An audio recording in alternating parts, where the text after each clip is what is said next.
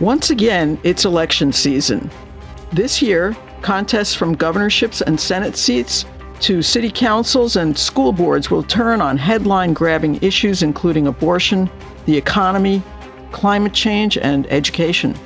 But political and psychological research has found that most often, voter behavior is not driven by the nuances of policy debates on these topics.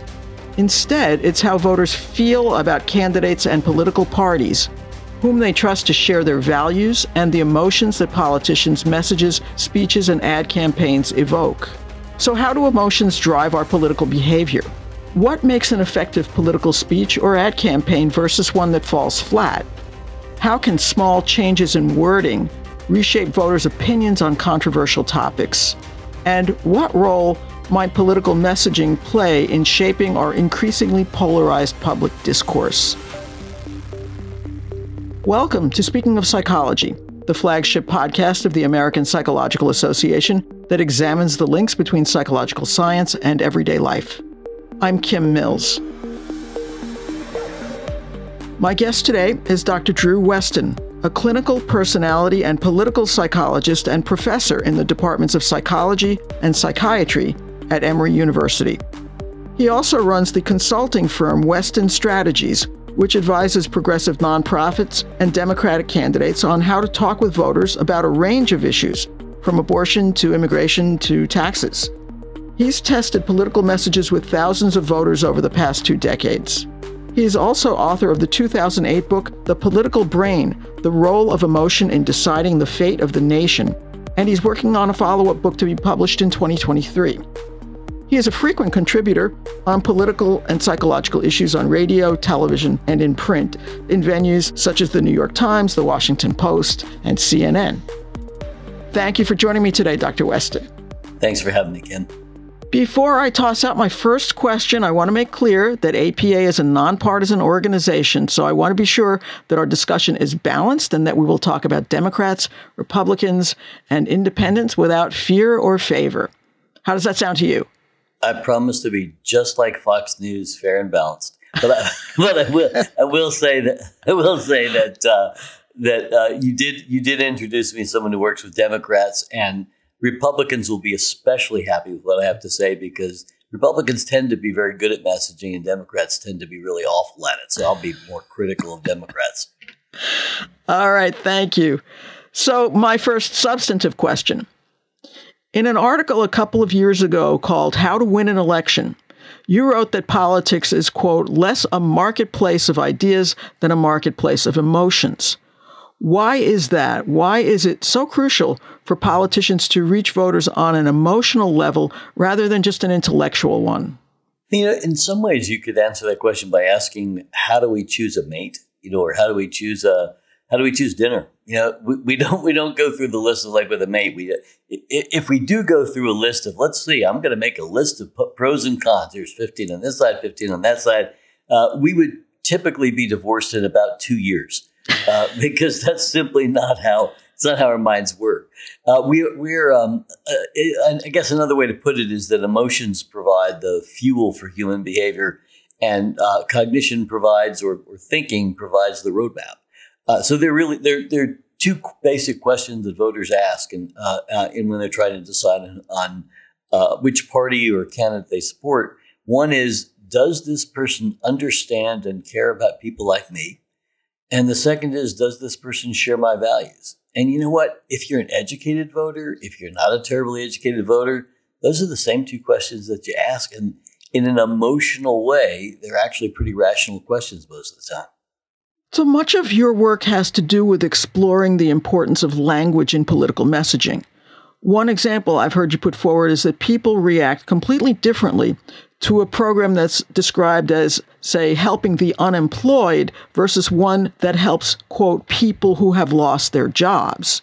Why are these seemingly small changes in language so significant? From a neuroscience perspective, they're activating different what what you would call, uh, and you would call this from a clinical perspective as well, different networks of associations in our minds and brains. That is, interconnected sets of thoughts and feelings and images and memories and values. So that when you activate part of that network, you activate the rest. So when you, for example, say, Uh, oh, I'm, I'm concerned about the unemployed. You're taking real people with pain lines faces who may have just had to tell their kid that they're moving and that this is, sweetie, this isn't going to be your room anymore. I mean, that's a really evocative thing and it makes you feel something. You're turning people like that into a nameless, faceless abstraction, the unemployed, which is also an other. You know, it's not, it's like if I'm not unemployed right now, I don't, I, am thinking, well, I'm sure glad I'm not them. And as soon as you that, themify somebody, uh, you decrease empathy for. So, can you really flip public opinion on a question just by describing the topic in a different way? I mean, how much difference might this make in terms of poll numbers? Uh, I'll give you a couple of examples. Recently, I, I did a study on um, Southern voters uh, looking at how to defuse the the issues of race and race baiting that were brought up by the the right's attack on quote unquote critical race theory or CRT, which of course is you know it's not being taught in any school. It's not it's not taught in the vast majority of of, of, of uh, undergraduate universities. It's taught in a handful of law school classes. In fact, there's there's one law school class at Emory uh, uh, on it, and and the professor asked me to guest teach on how to talk about it. So that's the extent to which our children, quote unquote, are being exposed to critical race theory. But but what the right did was uh, it was completely unethical, but very smart, and and they were really open about it. They basically said, "All right, how can we take uh, take anything that's being taught in about race?" uh, or racism in uh, in elementary and high schools, middle schools. How can we turn that into something that sounds really scary? Well, let's call it critical race theory. Why?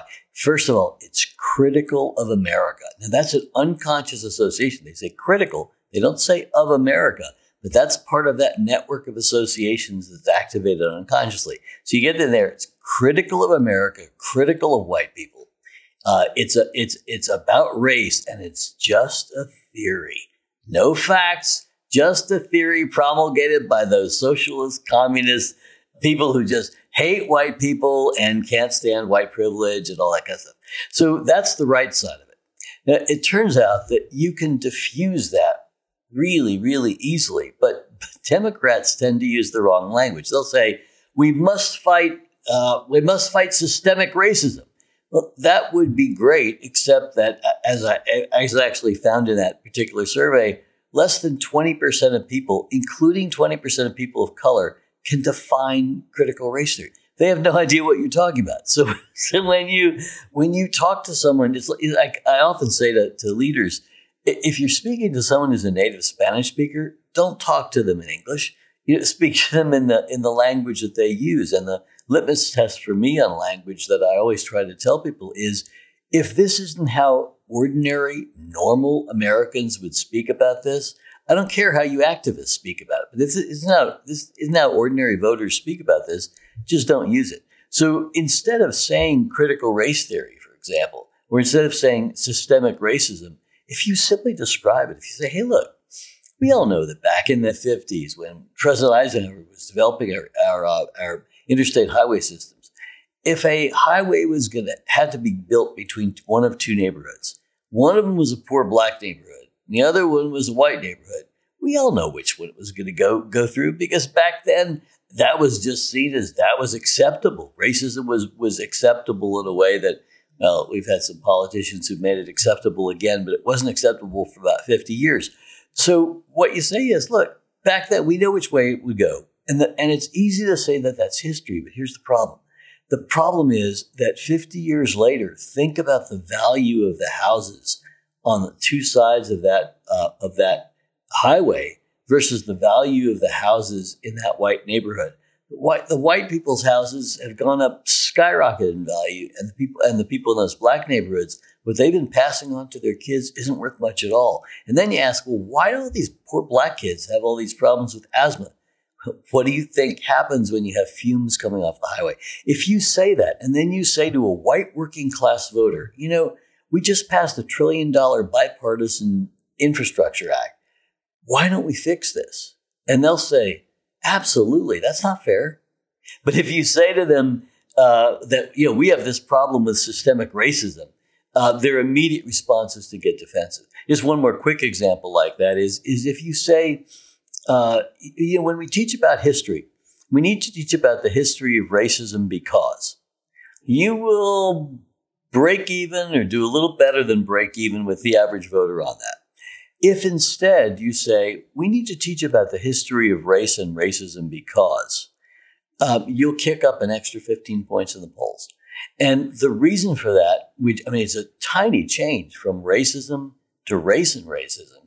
What you've just done is you've, you have blocked uh, white people from getting defensive. The second you say, we need to teach about the history of racism, immediately it feels accusatory if you're white.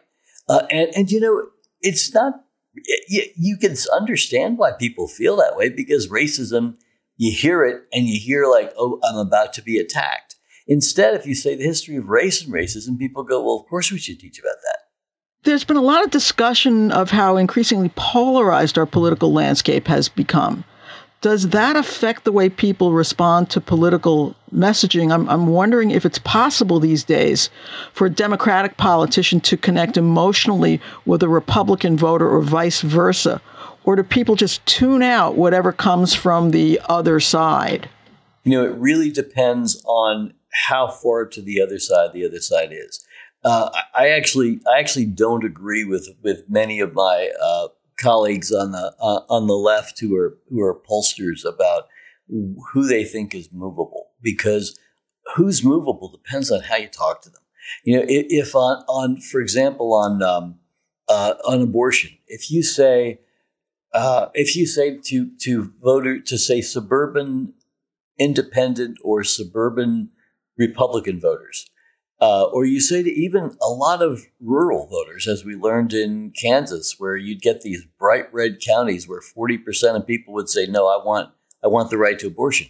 If in a polling question you ask people, uh, do you believe in abortion?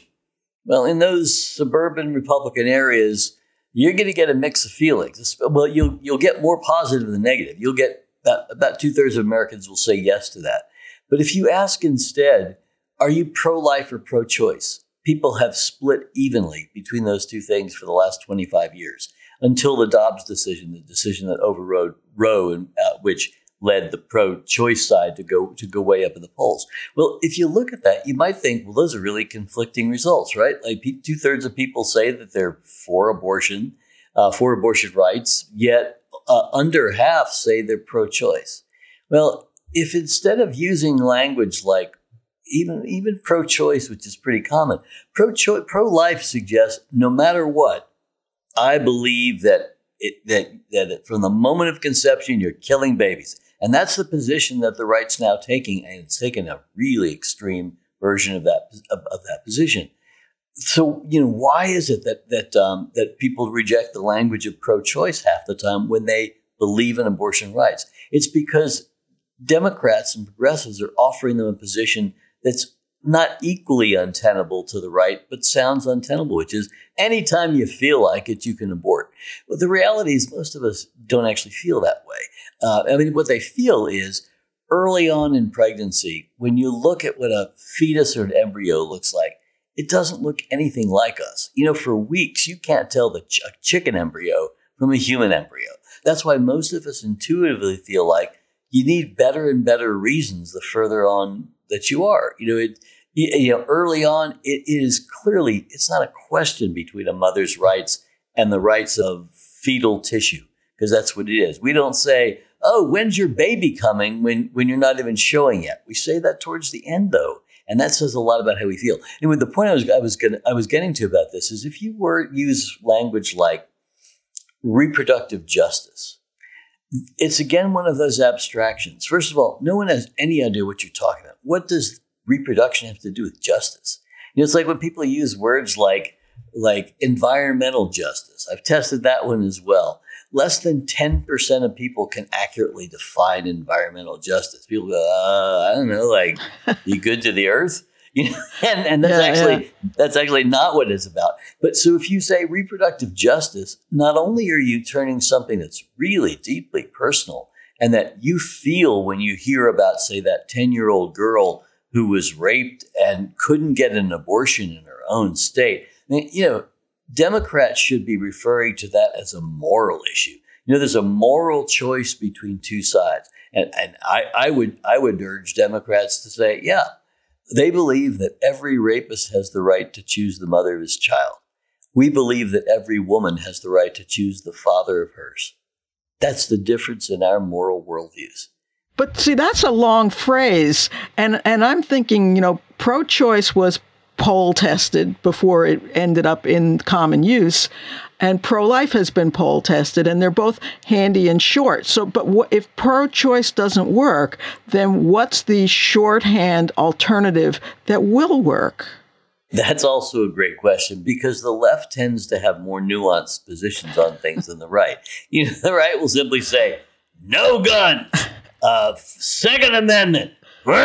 you know that's the, you know that's their that's their position. Or or uh, you're killing babies. I mean, I mean that, that's you know th- those are right. the those are the uh, or or the, the free market can't interfere. Yep, there you go. It's pretty it's pretty simple. Whereas it's it's not that easy on the left because the left is defined by having more nuanced views. So you might have to get up to a few more words, like something like this. Instead of talking about reproductive justice or pro-choice, if you say this is about the freedom to decide when and whether to have a kid, that's pretty much it. Or, or if you want to expand it, the freedom to decide whether, when, and who to have a child with or who to have a family with. Everyone understands exactly what that means. And if you notice, when I say the freedom, I'm not em- only emphasizing, I'm, I'm, emphasizing the value that is core um, to what this whole thing is about. It's not about justice. It's not really about health so much. It's first and foremost about this is about our freedom, one of the most essential freedoms we have to decide who and when and whether to have a child. Um, but the other thing about it is, you notice I can put intonation in my voice when I say it. If I say I'm pro-choice, no feeling in that. You could you could say it louder. You could say I'm pro-choice, you know? or you could say I'm pro-choice and I'm proud. Well, you know, actually not that many women feel like they go into an abortion clinic uh, or to Planned Parenthood because they have an they have an unwanted pregnancy. Um, they're not going in there thinking I'm proud. They're not necessarily thinking I'm not proud, but they're not thinking it's not about pride. It's about freedom. It's about this wasn't the right time, or this isn't what I wanted, or this was a Tinder date for God's sake. Now, you've done work using fMRI to study people's brains while they absorb political information. And I'm just wondering do we absorb political information differently from other types of information, particularly information that maybe doesn't comport with our preconceived notions? Yeah, that's a real problem. this is a this is was a design flaw built into the human brain by uh, if you're on the left, natural selection. If you're on the right, God messed up. Uh, and, and that is that, that, you know, we learned from Skinner uh, 75, 80 years ago that people are, uh, well, he didn't like to use feeling words, but, but uh, that we're essentially drawn to things that, that, that we associate with, with reinforcement or with positive, positive outcomes for ourselves, for our families, for the communities that we care about. And we either fight or flee things that do the opposite that makes complete sense from an evolutionary standpoint. An organism that didn't do that, we wouldn't be knowing that organism today. It would have it would have gone extinct, you know, uh, uh, millions of years ago. The problem is that we as humans can do exactly the same thing with ideas, and that is that we are drawn towards ideas, towards beliefs that make us feel good, that are reinforcing, and we repel beliefs that make us feel the opposite. So if you want to know how that work, actually works in the brain, we did a study back in, in 2004 in the, in the uh, election between John Kerry and George W. Bush, uh, where we looked at the brains of strong partisans as they listened to um, information and we asked them to perform a reasoning task with that information about their candidate or the other candidate. And what we found was if you looked at the, say, 1,000 or 1,500 prior studies using neuroimaging techniques like, like functional neuroimaging, like fMRI. If you look at the, say, thousand studies before that of reasoning tasks, they all found uh, activation in an area towards the top of the front of the, of the brain called the dorsolateral prefrontal cortex, which is involved in conscious, rational thinking, uh, in holding things in mind consciously so you can make decisions about them in more abstract thinking. Uh, and that's what, when people reasoned, they used those circuits, which made a lot of sense. Well, we had a suspicion that on in politics, when it got to be about your candidate and you had an emotional investment in your candidate, we didn't think any of those circuits were going to turn on at all. we expected that what was really going to happen. So here's an example, and this is a this was a slightly altered example. So we we did alter examples that they were they were most of them were very close to things that the canons actually said or done. So here's an example that was a Kerry example. It was it was um, people are lying in the scanner. They're reading this. They're listening to this, and they're about to make a rating. And they, they hear the first slide comes up. It says, in 1996, John Kerry was on Meet the Press uh, discussing Social Security, and he said, uh, "We ha- we uh, we have a generational responsibility to put everything on the table here, uh, whether that's means testing, whether that's uh, affecting the changing the the, the, the automatic cost of living adjustments, because we have to make sure this program is solvent for all this, you know, decades down the road." so that seems pretty reasonable. Well, then the next slide comes up. says this year, 2004, I Meet the Press. John Kerry was asked about Social Security and said, we should never touch Social Security. We have a generational responsibility to our seniors to leave it just as, just as, it, has, as, as it has been. So then the next slide comes up and says, consider Mr. Kerry's words or uh, words and actions are inconsistent. Well, obviously they are, right? I mean, you know, 1996 says one thing, 2004 now he's playing the seniors, he says a different thing. And, and again, let me just stress this was not a, this is not a completely real example. Uh, it had elements of truth, but it was not entirely real. So, so um, uh, it, it, we then have them rate on a four point scale. Uh, the extent from one, uh, not inconsistent at all, to four, completely inconsistent.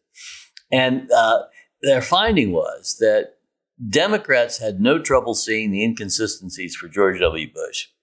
Republicans had no trouble seeing the inconsistencies for, for, for John Kerry. Uh, but here's where there was a difference. The difference was when they were looking at their own candidates, we saw no activations in the reasoning circuits whatsoever. We saw what we expected, which was a bunch of first activations of emotion circuits, negative emotion circuits. They were saying, they were just pinging, pinging, pinging, saying, uh oh, this doesn't feel good. How am I going to get out of this? Then we saw activations in, in parts of the of the frontal lobes right, right around our eyes or between our eyes or just above, above our eyes, called the ventromedial prefrontal cortex, which we had hypothesized would be involved in people unconsciously regulating their emotions, trying to figure out how to shut them off.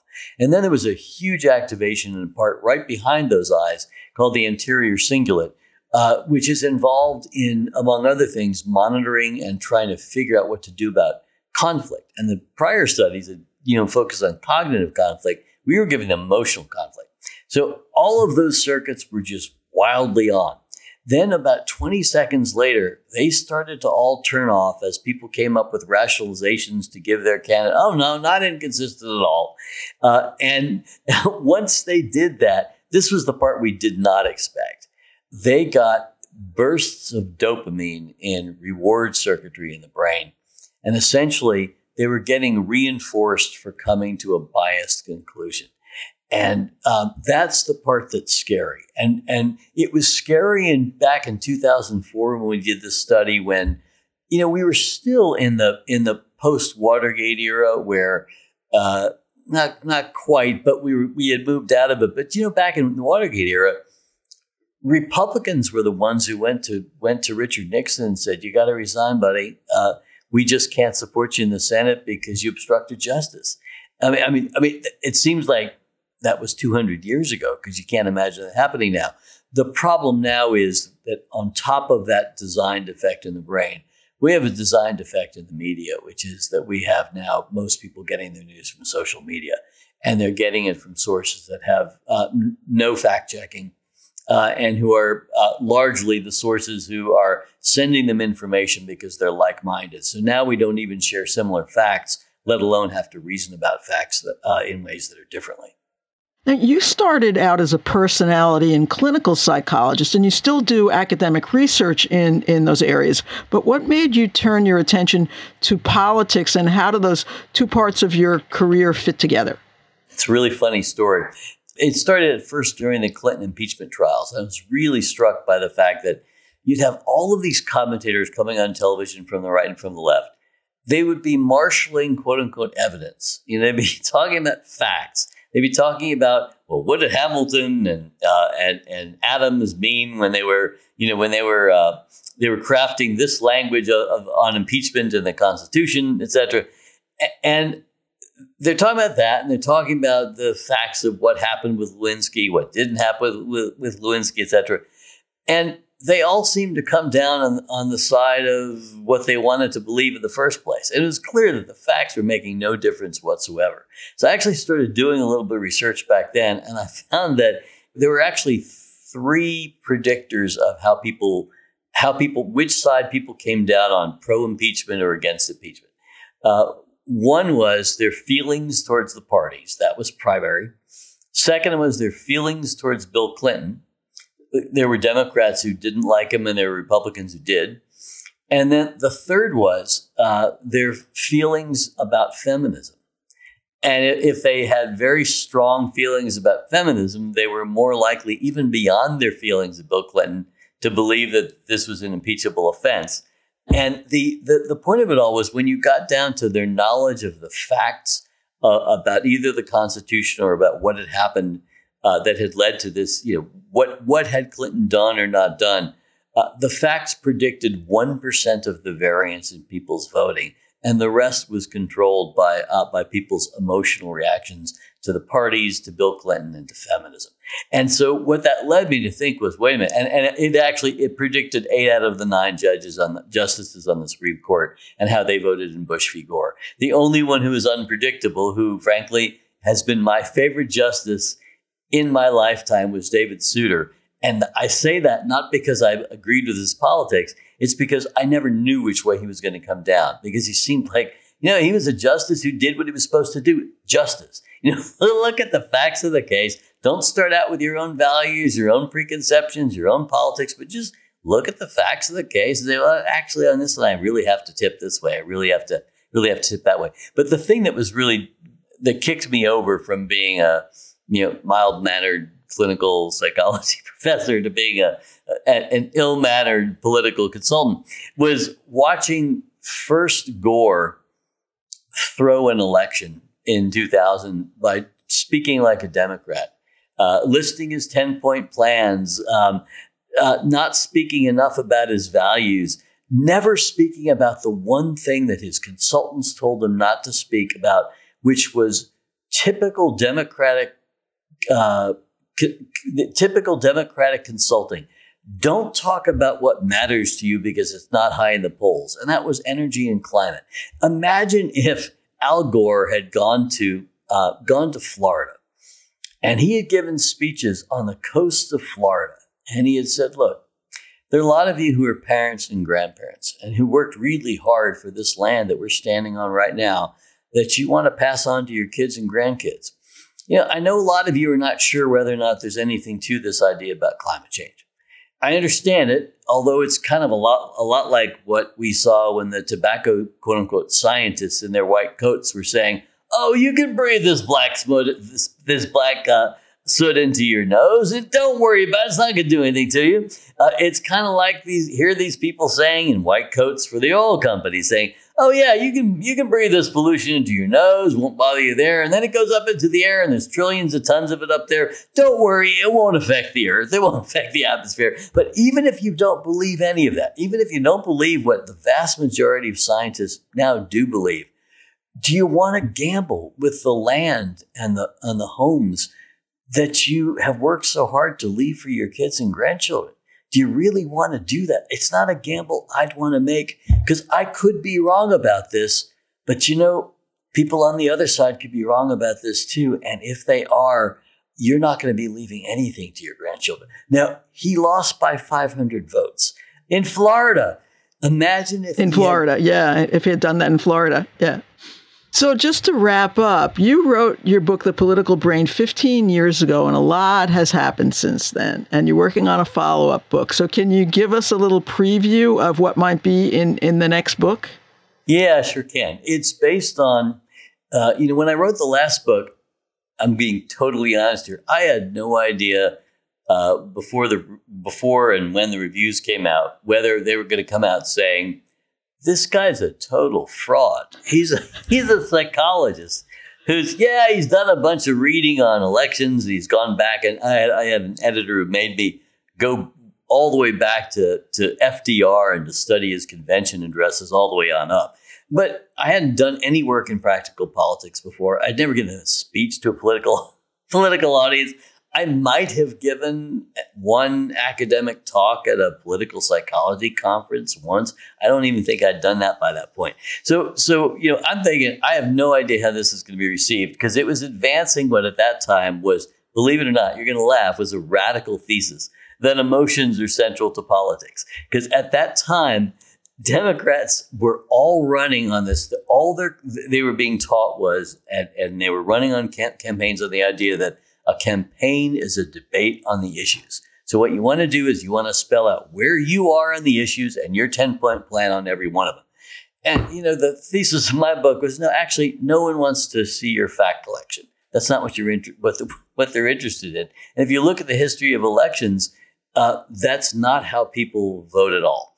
Uh, you know, if you look at, at Barack Obama versus Hillary Clinton, I don't think they differed on anything in their politics, in their policies, but they ran really different campaigns, say in 2007, 2008, where he could speak to people emotionally, talking about the same issues, and she just had a much harder time, much harder time doing it to the average person to speak to them, to speak to them emotional way. So anyway, the book was advancing this kind of radical thesis that not only was that democratic strategy wrong, but so were the political scientists' models, which were virtually all rational choice models at that point. You know, oh, let's see. I weigh abortion this percent. I weigh the economy this percent. I weigh uh, immigration this percent. And, you know, I have this whole list of 25 issues that I'm keeping in my mind and I'm weighing how much do I like them and how much do I like each candidate party's position, each one. Well, you know, in, in psychology, we call that doing multivariate statistics, and it requires really, really well worked out statistical programs and software, and it uh, involves hundreds of thousands or millions of split second calculations that our brains cannot do. Most of us cannot do multivariate statistics in our heads. So, what do we do? We simplify the equation by asking those two questions Does this person understand, care about people like me, and does this person share share my values? So um, that's where I was coming from at the time. I had no idea how the political community would receive it, and and I also really wasn't uh, entirely sure I wasn't a fraud. Uh, and, and, and then um, uh, I actually got a call about two weeks after the book came out from this person called this person uh, uh, says. Um, uh, is this Dr. West? I said, yes. And I'm, I'm in a Starbucks in my, you know, in my sweats in Atlanta. It says, uh, would, would, you hold for President Clinton? And uh, this was 2007. And I've, I'm thinking, yeah, and I'll hold for Mahatma Gandhi too, you know, and maybe Martin Luther King while we're at it. But I didn't say that, but that's what I was thinking. So, but then next thing you know, this voice comes on. It's Bill Clinton saying, I'm, you know, I'm, I'm in, uh, I'm in Iowa right now with with Hillary, and we're you know we're doing stops where she's campaigning, and I'm reading her uh, reading her your book and reading her passages from it that I think are particularly useful for her. And he said, you know, those things that you said Al Gore should have said in his debate against George W. Bush, he said that stuff was spot on. And uh, all right, if this guy's saying this, maybe I'm not completely fraud you know, in clinical work, you're doing the same thing. You're kind of threading the needle. Someone's got a conflict about something. You're trying to figure out how do I talk with this person about this in a way won't make them defensive, but will allow them to consider possibilities that they might not have considered before and consider changing in one way or another. Well, you know, and what I realized was when I started to do political consulting, I was doing psychotherapy with 60 million people at a time. It, it, the skills were really not all that different. The, the only thing that was different was that I wanted to make sure that if I generated, say, nine different ways of talking about uh, about an issue, whether it was back then the Iraq War, whether it was uh, whether it was immigration, whether it was uh, trade policy, whether it was taxes, whether it was how do we help working people, uh, whether it was abortion, and most of these issues, by the way, have really stayed the same the, since I started working on this stuff 15 years ago. I didn't want to just do this by the seat of my pants. I wanted to test those messages against each other and against the absolute toughest message I could write from the other side. So I, what I said was, yeah, I'll do this, but only if I can do the quantitative work along with it, which at first meant working with pollsters, and then I eventually started doing that myself. But this is a long-winded way of saying that what I, what I often told people when they said, "Well, that's going to be a lot more expensive," uh, you know, to to do all that polling along with us. I said, "Yeah," but I said, you know, the best antidote to narcissism, uh, and especially male narcissism, is empiricism. You know, you can think you have the greatest ideas of how to talk about this thing, and then you test them and you learn that, well, it, that one beat the opposition, but there was another message that I didn't realize was going to do even better. Let's go with that one. Or let's offer people several messages that they could use because they're actually all beating the opposition, but you know, I'd, I'd, catch all kinds of words and phrases that I was using that I thought, oh, geez, how did I make that stupid error? Well, I learned that I made the stupid error by testing it. So, in the meantime, since the political brain came out 15 years ago, I've tested about a million messages with over 100,000 voters.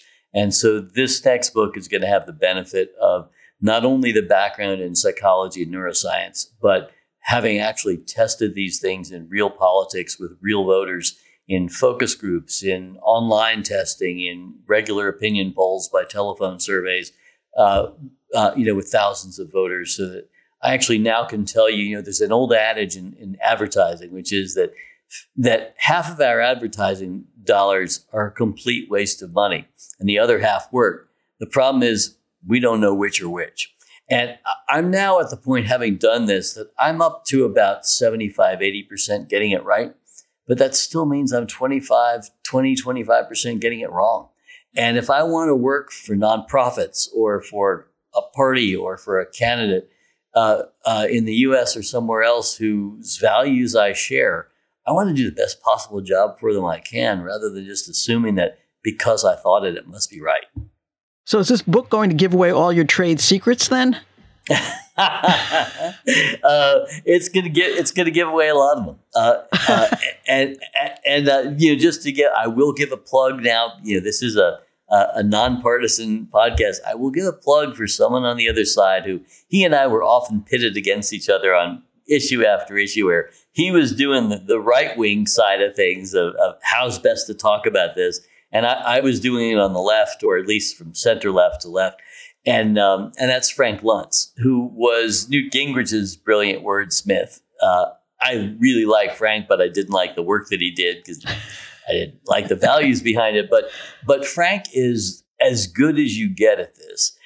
I, I taught a course at Emory for many years, a seminar called "The Psychology of Political Persuasion in American Electoral Politics," uh, and I always assigned Frank's book because he's got a book called Words That Work it's just absolutely brilliant and describes a lot of these similar kind of principles. I remember when I eventually read it, I, I hadn't read it until after mine came out. They came out at pretty similar times, but I remember reading and thinking, "Wow, he's he's really let out all the secrets from the from the right." But um, but you know, I, my my attitude on that, on that is is kind of um, as opposed to let's just have a competition of ideas in the marketplace of ideas why don't we have both sides present their ideas in the most emotionally compelling ways possible so that voters really know what they're looking at, so that they really know, you know, um, there are one out of every 50 women is having a pregnancy where the embryo is implanting outside her uterus, an ectopic pregnancy. That fetus or that embryo is going to die no matter what. So the idea that now doctors are afraid to take dead fetal tissue out of a woman's body that could cause sepsis and kill her, or that could lead her to be um, to be infertile, and the other side's calling that a culture of life. You know, to me, that's how you talk about it, and voters should hear it in that form, not the sanitized, you know, form of you know, uh, uh, some people believe that we should have choice. Some believe that we should be pro-life.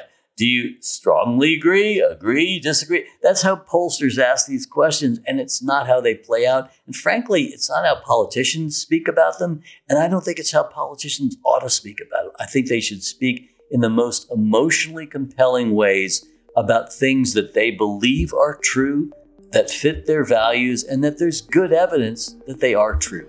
And then let the chips fall. Well, Dr. Westen, I really appreciate you joining me today. This has been a fascinating conversation. Thank you so much. Thanks for having me on. You can find previous episodes of Speaking of Psychology on our website at www.speakingofpsychology.org or on Apple, Stitcher, or wherever you get your podcasts.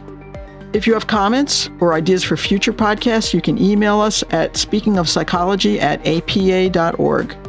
Speaking of Psychology is produced by Lee Weinerman. Our sound editor is Chris Condayan. Thank you for listening. For the American Psychological Association, I'm Kim Mills.